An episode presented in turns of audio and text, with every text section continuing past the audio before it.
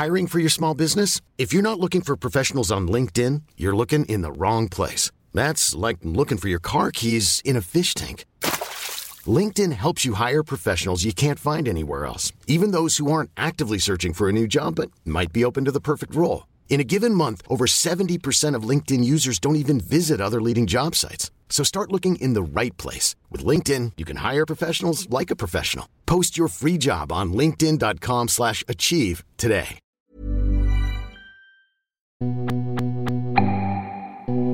Salut, c'est Thomas Rozek. Depuis plusieurs mois, dans l'actu revient une question qu'on n'imaginait pas il y a encore quelques années devoir se poser. Est-ce que le droit d'accès à l'IVG, à l'avortement, est menacé? Pour certains pays où on pensait le dossier réglé, la réponse est clairement oui. Je pense aux États-Unis où plusieurs États du Sud ont pris au printemps de nouvelles dispositions légales pour limiter très ouvertement l'accès à l'IVG. On peut s'interroger sur le cas de la France où le droit n'a pas bougé mais où les attaques sont claires, qu'il s'agisse des déclarations de François-Xavier Bellamy des Républicains qui expliquait lors de la campagne des Européennes assumer son opposition à titre personnel à l'avortement ou de la situation de plus en plus complexe des plannings familiaux qui ont du mal à faire correctement leur boulot. Anouk Perry avait notamment signé pour nous un reportage sur le quotidien de celles et ceux qui pratiquent l'IVG. Aujourd'hui, on a eu envie de regarder juste à côté de chez nous, en Allemagne, où la situation est encore plus complexe, notamment pour les médecins coincés entre leur souci de faire bien leur métier, d'aider leurs patientes, et une réalité juridique en décalage total avec la société.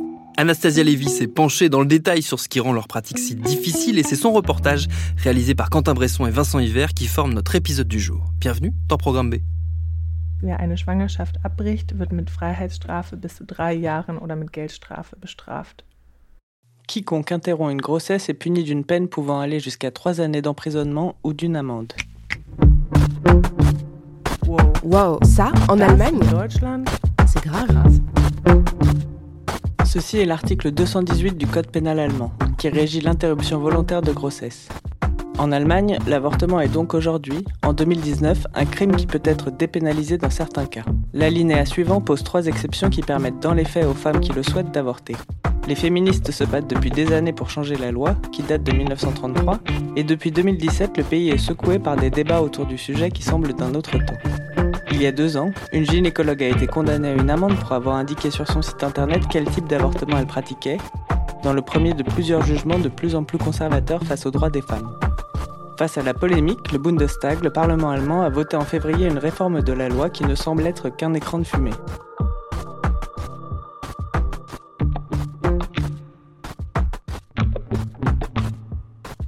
Pour mieux comprendre tout ça, j'ai rencontré Joséphine Leuzer, militante au sein d'une association pour l'autodétermination sexuelle.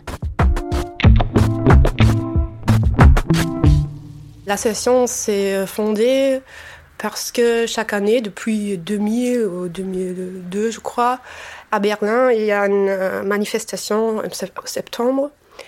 Ça s'appelle Marche pour la vie, je crois, ça existe à Paris aussi, pour euh, restreindre les droits des femmes et surtout pour manifester euh, contre euh, l'égalisation euh, de l'avortement. En général, c'est illégal, Euh, c'est rég- réglé dans le code euh, pénal, mais n'est pas pénalisé dans certains cas. Euh, ça inclut des viols, euh, des raisons de santé euh, pour la femme, donc s'il y a des risques, et aussi sur la demande de la femme. Si c'est ce troisième cas, la, femme demande euh, l'avortement, il y a une procédure, elle doit aller dans un centre de consultation pour avoir un entretien avec quelqu'un qui est censé d'avoir un entretien de conseil pour parler de la vie et euh, bah, c'est censé d'être euh, un peu vers la direction, euh, de protection de la vie. Donc c'est pas censé d'être neutre, mais ces, ces entretiens sont souvent dans des euh, centres de consultation euh, de santé euh, sexuelle ou dans des plannings familiales. Et après ce- cet entretien, euh, la, la femme est censée ou doit attendre trois jours au minimum pour réfléchir. C'est vraiment une période de réflexion qu'elle est obligée de prendre, même si elle est déjà sûre, elle sait ce qu'elle veut faire. Et après ces trois jours, elle peut aller au médecin pour avoir l'avortement avec ce petit feuille qu'elle a eu euh, au centre de consultation. Nous, comme association, on veut, la suppression de, des deux articles parce qu'on trouve que le code pénal, n'est pas le lieu pour régler l'avortement. Donc légalement, si la femme enceinte n'a pas été victime d'un viol ou la santé de la mère et l'enfant ne sont pas en danger, la femme doit donc remplir certaines conditions. Ce qui en soi n'est pas exceptionnel, sauf quand ces conditions sont rendues de plus en plus difficiles par les combats des anti-avortements, et que le non-respect de celles-ci peut emmener la femme et son gynécologue en prison. En France, l'avortement est régi par la fameuse loi Veil, qui l'a sortie du Code pénal pour le Code de la santé publique. J'ai voulu savoir si, dans les faits, le fait que l'avortement soit un crime dépénalisé avait une incidence sur la façon dont les choses se passaient en Allemagne.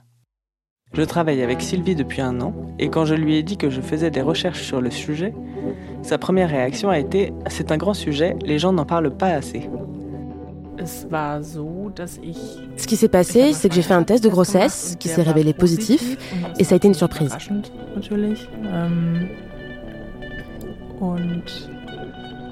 Je suis ensuite allée chez une gynécologue, ma gynécologue. Elle m'a dit qu'elle avait eu recours à un avortement il y a quelques années et a bien voulu m'en parler. Je lui ai demandé comment ça s'était passé et de me parler du processus.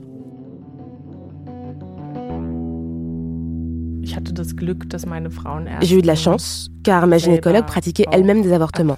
Du coup, c'était plus simple, car elle m'a donné des contacts et m'a expliqué tout le processus, où je devais aller pour recevoir ma consultation et les différentes étapes du processus de conseil.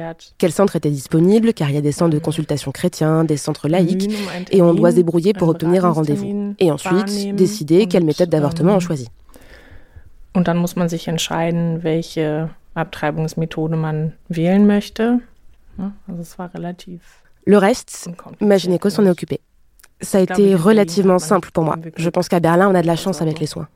Effectivement, à Berlin, le choix est encore relativement large.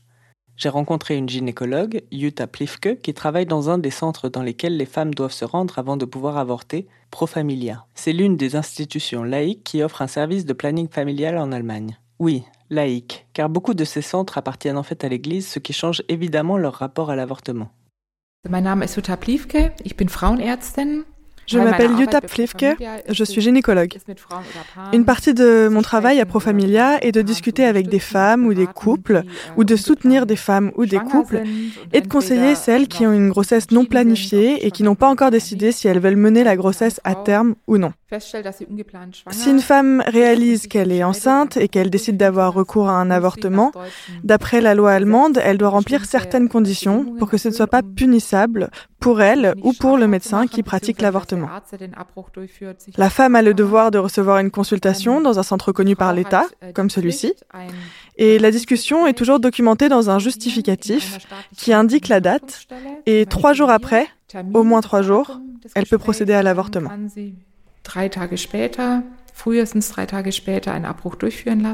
Mais si le processus se passe en général bien dans une grande ville comme Berlin, ça n'empêche pas les femmes de se sentir coupables face à une loi extrêmement conservatrice. Oui, tu te sens comme une criminelle. C'est sous-entendu ce sentiment que tu fais quelque chose de très très mal, que tu es une meurtrière en quelque sorte. Und dass du eine Mörderin bist, sozusagen. Ja. Et la loi, c'est l'arme de choix des conservateurs qui veulent limiter l'accès des femmes à l'avortement. Ils se sont concentrés sur l'article qui suit celui sur le caractère criminel de l'IVG et qui fait le plus parler, le 219A. Intitulé Publicité de l'interruption de la grossesse, il interdit à quiconque de promouvoir l'avortement. Il était entièrement ignoré par les juges, mais depuis 2001, deux hommes principalement, déposent entre 60 et 80 plaintes par an contre les gynécologues qui indiquent sur leur site quelle méthode d'avortement ils pratiquent. La plupart des cabinets ont cédé et accepté de retirer toute mention relative à l'IVG de leur site. Mais en 2017, trois gynécologues, Christina Hennel, Natasha Niklaus et Nora Satz, ont refusé de céder à l'intimidation et ont été condamnés à des amendes. J'ai parlé avec Nora Satz au téléphone. Hello, Frau Satz? Depuis sa première condamnation en 2017, elle se bat pour le droit à l'information des femmes. Pour nous, dès le début, c'était clair que non, évidemment, que nous n'allons pas retirer la mention de l'avortement de notre site à cause d'une telle accusation. Ça a été l'offre et la suggestion du procureur, celle qu'il soumettait à tout le monde. Effacez-le et nous stopperons la procédure. Son procès, ainsi que celui de Christina Hennel, a lancé un grand débat en Allemagne et poussé le législateur à réformer la loi. Nora Satz, dont l'appel a été suspendu par le juge en attendant la promulgation de la réforme, a fait partie de la commission entendue par le Bundestag pour préparer le projet. Mais après des mois de débat, le Parlement, à majorité de la CDU, CSU et du SPD, la grosse coalition, a voté ce qu'il a appelé un compromis en février 2019, annonçant que l'État devrait maintenant publier une liste des gynécologues qui pratiquent des avortements. Six mois plus tard, en août 2019, seuls 87 médecins ont été listés, dont 95% sont basés à Berlin et Hambourg, sur un total qu'on estime à 1200 les forces conservatrices dans le pays, dont l'Église, qui n'est pas indépendante de l'État comme en France, ou la CDU, le parti chrétien-démocrate d'Angela Merkel, s'oppose depuis toujours à ce que la loi sur l'avortement sorte du cadre pénal. Mais cette année, même le Parti social-démocrate, le SPD, qui avait lui-même demandé la suppression de cet article par le passé, a voté en faveur de ce faux compromis et retiré sa demande pour ne pas froisser ses alliés politiques. Face à la GroKo, comme on l'appelle, des forces comme Die Linke ou les Verts, qui militent pour la libéralisation de l'avortement et la suppression des deux articles introduits par le Parti national socialiste en 1933, ont bien peu de poids. Et les trois gynécologues condamnés trouvent même ce faux compromis encore pire pour les médecins. C'était auparavant un vieux paragraphe qui datait du début de la période nazie et la critique principale portait toujours là-dessus. C'est une section tellement vieille qui interdit et fait référence à la publicité. Je cite, Il ne faut pas faire de publicité pour l'avortement en quelque sorte, et aussi ne pas s'enrichir ou s'enrichir injustement, Fin de citation. C'était complètement anachronique et on voulait qu'il soit simplement supprimé. Maintenant, avec cet ajout, il a été comme modernisé et traduit à notre monde d'aujourd'hui. Et ça dit très clairement ce qu'on a le droit de faire, mais surtout ce qu'on n'a pas le droit de faire. On peut toujours aller en prison, juste pour avoir informé. Donc oui, c'est devenu plus strict.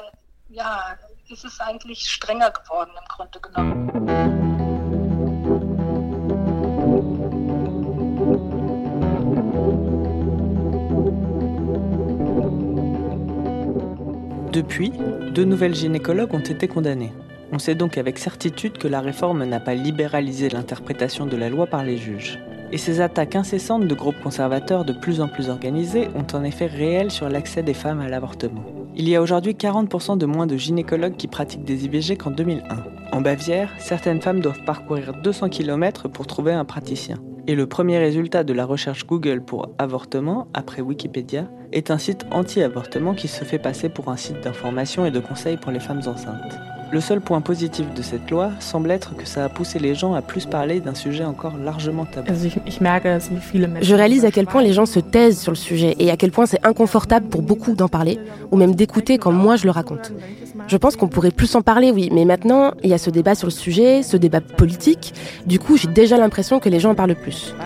Il y a eu cette demande d'abolition du paragraphe 219A et ça a créé beaucoup de discussions. Et sur le ministre de la Justice, Spahn aussi, cette étude qu'il veut mener. Ça m'a fait réaliser ça dans mon entourage. Je crois que les gens en parlent plus aujourd'hui qu'il y a dix ans. Mais ça n'est toujours pas suffisant.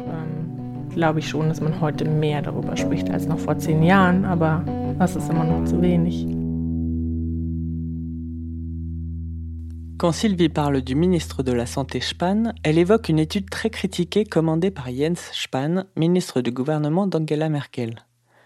Un homme qui, en 2014, pour parler des femmes qui avaient recours à la pilule du lendemain, disait qu'elle n'était pas très finaude. Au beau milieu du vote de la réforme de l'article 219, il a proposé de mettre 5 millions d'euros dans une étude pour déterminer les conséquences psychologiques de l'avortement. Beaucoup, dont Nora Satz, n'y voit qu'un moyen de restreindre encore plus l'accès à l'IVG dans le pays. C'est censé être sur l'état des femmes après les avortements. À nos yeux, ça porte la patte des fondamentalistes anti-avortement qui incluent les effets émotionnels, comme ils disent, des avortements sur les femmes.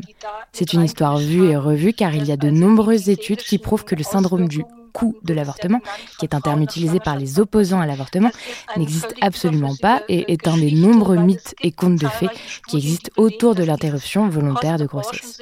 Et maintenant, d'après moi, il n'y a pas vraiment une grosse étude, mais des problématiques différentes. Et peut-être qu'on peut justifier une ou deux questions. Mais en fait, on peut se poser ces questions, on peut aussi faire des listes de gynécologues, mais ça ne change rien au fait que les femmes ont le droit d'être informées et directement par leur gynécologue que c'est complètement normal dans les pays autour de nous, peut-être la Pologne, mais dans les autres, oui. Ce qui se passe va à l'encontre du bon sens.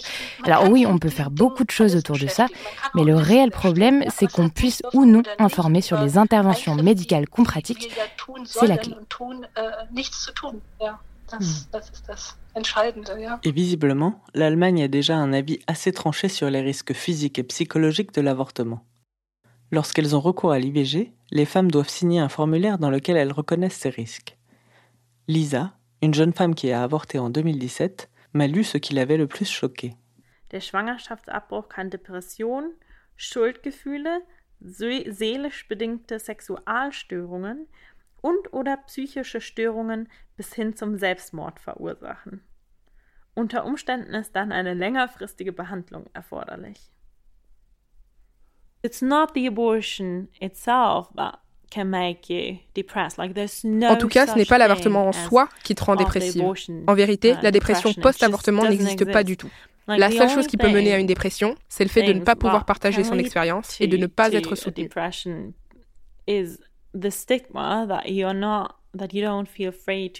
Il y a aussi les changements hormonaux qui arrivent aussi après l'accouchement. C'est pour ça que le syndrome de dépression postnatale, lui, existe. J'ai rencontré Lisa, comédienne de stand-up, après avoir entendu qu'elle avait écrit un sketch sur son avortement. Je suis Lisa, je suis célibataire, la plupart du temps. Pas de chat. Et un avortement.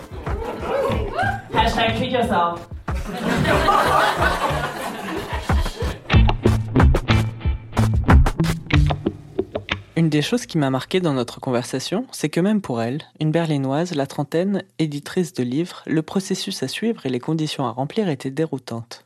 La première chose que j'ai faite, c'est d'aller sur Internet pour trouver les deadlines.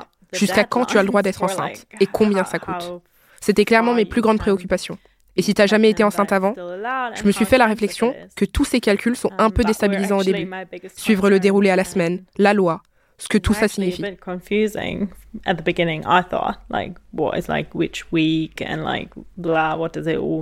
Contrairement à Sylvie, Lisa n'avait à l'époque pas de gynécologue attitré, et donc pas d'interlocuteur de confiance à qui poser des questions.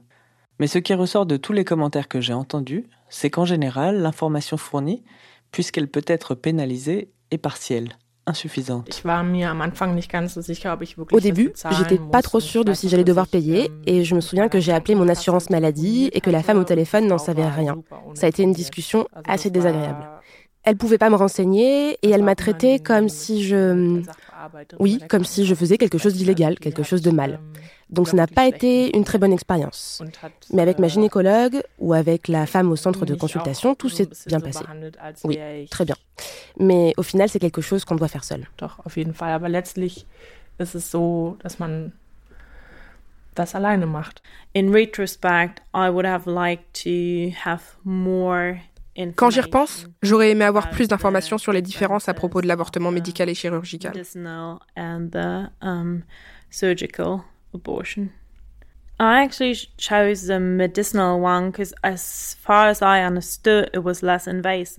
J'ai choisi la voie médicinale parce que d'après ce que j'en avais compris, c'était la solution la moins invasive, que ce serait mieux et moins dur à gérer pour mon corps. Maintenant, je pense le contraire.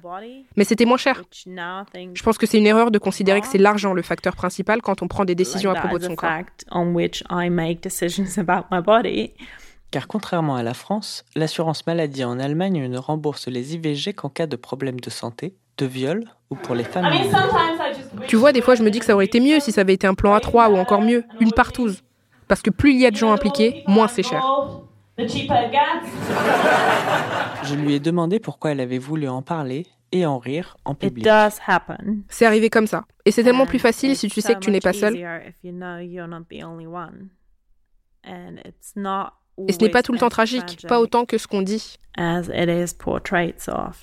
Un dimanche de fin juillet, c'est à Kreuzberg, ancien quartier turc devenu hipster, qu'elle a été invitée à le faire.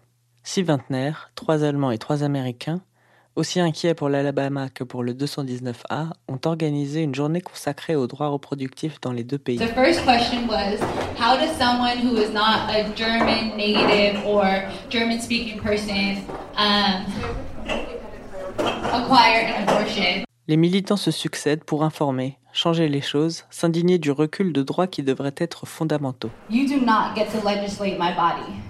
You do not get to steal my milk and honey for the reproductive for the reproduction of your patriarchal harvest. You will not continue to manipulate and cultivate fictitious fears that keep my people bound, locked, and forcefully fertile for your patriarchal harvest. Do you fucking hear me? You do not get to legislate my body.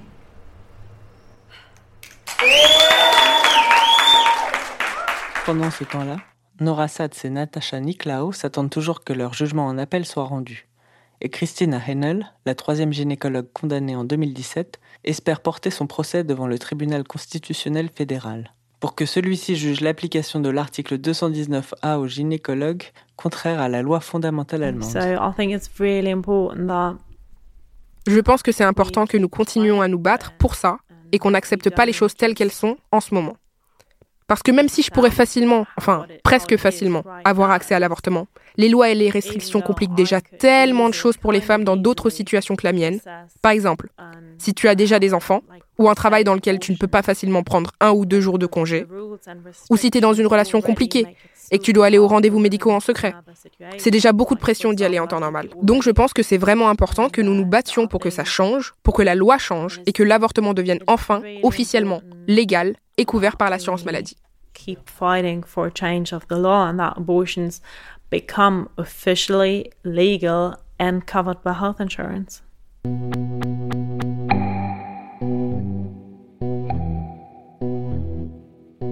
Merci à Anastasia Lévy pour ce reportage réalisé par Quentin Bresson et Vincent Hiver. Un grand merci également à Ludovic Piétenu pour son coup de main dans la fabrication de cet épisode de Programme B qui, comme vous le savez, est un podcast de Binge Audio préparé par Lauren Bess. Abonnez-vous sur votre appli de podcast préféré pour ne manquer aucun de nos épisodes, Facebook et Twitter si vous voulez nous parler. Et à demain pour un nouvel épisode.